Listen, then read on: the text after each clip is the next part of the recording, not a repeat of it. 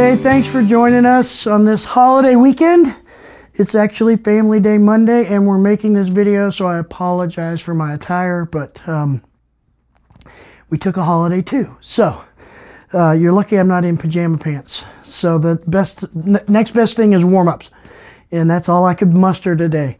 But we do appreciate you guys taking the time to watch these videos, and um, I want to press in a little bit more on this idea of trust and, and kind of what we talked about in the sermon on Sunday when we looked at the, the blind guy in John 9. And I, I think it's really interesting that he never asked any questions through any of this. It's almost as if he um, just went with it, as if he something inside him told him that this guy was trustworthy, that this guy had his best interest at heart, that he was good and that he also had power. He was sovereign. And those two things are the things I think that aren't there for us when we feel like we can't trust God. We don't believe or have place our full weight of trust in his goodness and his sovereignty. And I think the reason for that comes down to woundedness, honestly. Trust gets broken in so many areas of life. Trust gets broken from you know, people who are uh, close to us, people who we um, have to lean on and rely on from childhood on. And, and we were we were talking uh, uh, just about a week ago about kids that are adopted and, and kids that um, this diagnosis of reactive attachment disorder for kids who were adopted from a lot of Eastern European orphanages. And, and at an early age, before they have any memory, these kids were in war torn countries, Bosnia and, and other places, where they were their parents were lost in wars and bombings and they were in these massive orphanages that were so understaffed. The the need was far greater than the staffing and you know these kids didn't develop trust. And it showed up later as they were adopted in their teen years yet they had no memory of the first 6 months first year of their lives and that trust was broken when things like they would cry because they were hungry or needed to be changed, and there just wasn't enough people to get to them in, in a quick enough time. And so, trust is something that um, we have to develop and learn at a very early age. But it's also something we continue to learn throughout our lives. You know, it, it takes, uh, there's an old saying, trust takes years to build and seconds to destroy.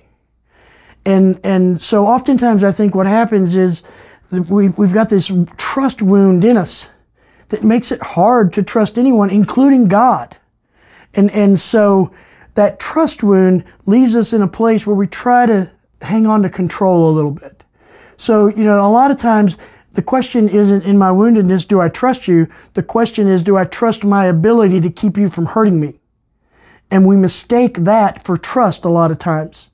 And, and trust is a, a difficult topic, a difficult um, thing to grab a hold of and live into because it's a two way street. So I have to be trusting, yes, but I, I also need people to be trustworthy. And so sometimes when I have trust issues, I, I don't trust people who are trustworthy. And, and that's an issue I need to deal with. Other times, I have trust issues because I'm surrounded by people who are not trustworthy. And so I learn not to trust. Now, here's the problem everything that's in our relationship with other human beings spills into our relationship with God to some degree. And so that emotional woundedness will show up in our relationship with God when we start talking about things like trust. Well, oftentimes when our trust, our ability to trust is not there, and we, we begin to look at God and say, I want to trust Him, but we can't. So then we start seeking clarity like the Pharisees were. And when you get down to it, all of the questioning and basically putting this man on trial that we talked about in the sermon from John 9 is not about the clarity, the, the Pharisees trying to figure out if they can trust who Jesus says he is or not. It's about them trying to control spirituality. It's about them trying to control faith, to know what God is doing. And they won't accept God acting in a way that they can't grasp and comprehend and understand. Now, here's the thing I think that happens for a lot of us at times. A lot of times, things happen in the world, things happen in life, and we immediately ask the question, why would God allow this? Well, the problem is that, that if we truly trust God, and I don't mean like say we trust Him, I mean let the full weight of our lives lean on Him to the point that if He moves, we fall. The full weight of our lives, the full weight of our existence, leaning entirely on God. That's what trust is. Now, what prevents us from doing that, I would go back to those three things. My emotional woundedness, I don't fully believe that God is good, and or I don't fully believe that God is sovereign. When I know God is good, when I know He is sovereign, I can lay the full weight of my life on Him and rest easy in peace in that. And so oftentimes this, this ability to trust God actually is something we find as we get well, as we get whole, as we heal emotionally. That's why I love emotionally healthy spirituality. It's a class that's available to so many people here. We run it on a regular basis. We have emotionally healthy women. One just started, and, and a lot of ladies are in that. Um, I, I apologize because I hate bringing it up knowing that it's probably too late to get involved. The topics in emotionally healthy spirituality and emotionally healthy women are laid out in such a way that you really want that group to be coherent and close so that you can have conversations around the areas where we all need to heal. But another way we begin to heal emotionally is we grow. And so there, uh, there's a great saying by um, the, the German psychologist Carl Jung. He says that most of life's problems cannot be solved. They're simply unsolvable. They have to be outgrown. And I think when we view a lack of trust with God as a problem, that statement is really true. It has to be outgrown. We have to grow to become the kind of people who can trust God, not learn something that teaches us to trust, because knowledge never leads to trust. Experience leads to trust. You know, if, if I have the knowledge of how the brakes in my car work, but they have failed me one time, that one experience of those brakes failing is going to overshadow all of the knowledge I have about how brakes work and how cars stop. And experience can undermine our knowledge like that. And it takes just one time. I remember a moment, as an example, I was driving into a parking lot one time years ago, and somebody drove right through a stop sign and, just pump, bumped the back of my car. It wasn't even a significant in, uh, damage to the car. Um, it was a hassle. I had to get fixed. But I found myself every time I was approaching a stop sign, slowing down and backing down, not trusting that the person who was approaching the other stop sign was going to stop. And so if I didn't have a stop sign and they did, I approached with caution because one experience outweighs every bit of knowledge that we have. And one experience of feeling as if we cannot trust God is enough to say, no, I can't do this again. Unfortunately, more often than not, we attribute the times that other human beings have violated our trust to God. And so an experience with a person becomes something we project onto God and then we don't trust anymore. So growth overcomes that. We grow into the kind of people who can trust God in everything. That's where um, the book we've mentioned, Journey of the Soul, comes in. It's about us growing emotionally, finding the, the capacity in us to trust God in all things. And, and I wanted to mention another book for you that Bill and Kristi, um, our friends who wrote Journey of the Soul, also wrote. It's a book called Healing Prayer. You can find it on their website, soulshepherding.org. But I would encourage you, whether you can look in the mirror and say, Yes, I have some wounds around trusting, or you can't. Whether you can or can't, you do. because we all have had our trust violated in ways that don't always come to mind but it shows up in kind of the scent of our ability to trust other people. So I would encourage you to, to consider this idea of to trust God, I need to have an experience with Him. It goes back to the pr- praying the divine hours, uh, the daily office that we talked about, the fixed hour prayer. Um, looking at yourself and saying, where are the places I need to heal emotionally so that I can grow into the kind of person who can readily trust God. Now, here's how that trust of God translates into human relationships. This is what happens.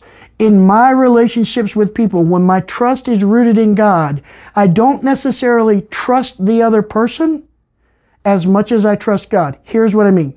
I trust God to keep that person from doing harmful things to me, but I also trust God to keep me from being harmed by the harmful things another person does. Because we are flawed, we are broken, we will violate each other's trust, sometimes by accident, sometimes intentionally, but it's going to happen. But when our trust is in God, I can have deeper, more open, vulnerable relationships because I trust God to keep the other person from violating my trust and harming me, or to keep the things they do that violate my trust from actually hurting me. So even in human relationships, the highest form of trust in God is to trust God to keep us safe in our other human relationships. That's a place that's pretty deep in emotionally uh, healthy and well. That's not a surface thing. that doesn't happen on the surface. And all of us have had our trust violated. We've been hurt by others at times who we trusted. But what we're actually growing into is the kind of people who can trust God fully because we know He's sovereign, we know He's good. And so trusting God allows us to live in deep, vulnerable relationship with others. Because even in that relationship, it's not the person I ultimately trust. I trust that person, but it's ultimately God who I trust above all else. So I want to encourage you when we t- start talking about trust, you know, practice those fixed hour prayers. That helps you learn that God is trustworthy, but it carves out time in your day to say, I want to be with God, and I'll find Him to be trustworthy in that time together. But also, do the hard work. Go to those places where you have been wounded by others violating your trust. Allow the Holy Spirit to come into those places. Experience Jesus in those places. Let Him heal you in those places. Journey of the Soul is a great place to start. Healing Prayer by Bill and Kristi is a great place to start. But both of those things will help you outgrow your trust issues. Trust issues cannot be solved by human beings. They must be outgrown. The only way to outgrow them is to grow in Christ intentionally. So I hope that's helpful. I hope you find it beneficial. Um, just want to remind you that we'll be putting up a video if you're uh, trying to get more information around how to, to practice the fixed hour prayer. We'll put that up on Wednesday of each week for our practice, which happens to be this week, Fixed Hour Prayer. And uh, we'll dive into that a little bit deeper in just a few minutes, um, two or three minutes, and, and you'll hopefully know enough and understand enough to walk away and begin to practice that. So let me pray for you before you go into your discussions. And I just pray that the Spirit would be in the room with you, making it safe for you to become vulnerable with each other and find those places in yourself where you really truly need healing and growth so that you can trust God fully. Let me pray. Father, I know that we're all wounded. We all have needs. We've all had times where people hurt us, where we placed our trust in, in someone and it, it came back on us. But God, ultimately, we just want to trust you. We know that you are good. We know that you're sovereign, which means intellectually you are perfectly trustworthy now, God, we ask for the experiences of that trust so that the experience of trust in you can undo the experiences of trust being violated, so that we can become well, we can become whole, and we can place the full weight of our lives on you, knowing that you're not going to move and allow us to fall. We ask all that in Jesus' name. Amen. Hey, thanks for watching and hope you have a great time in your group.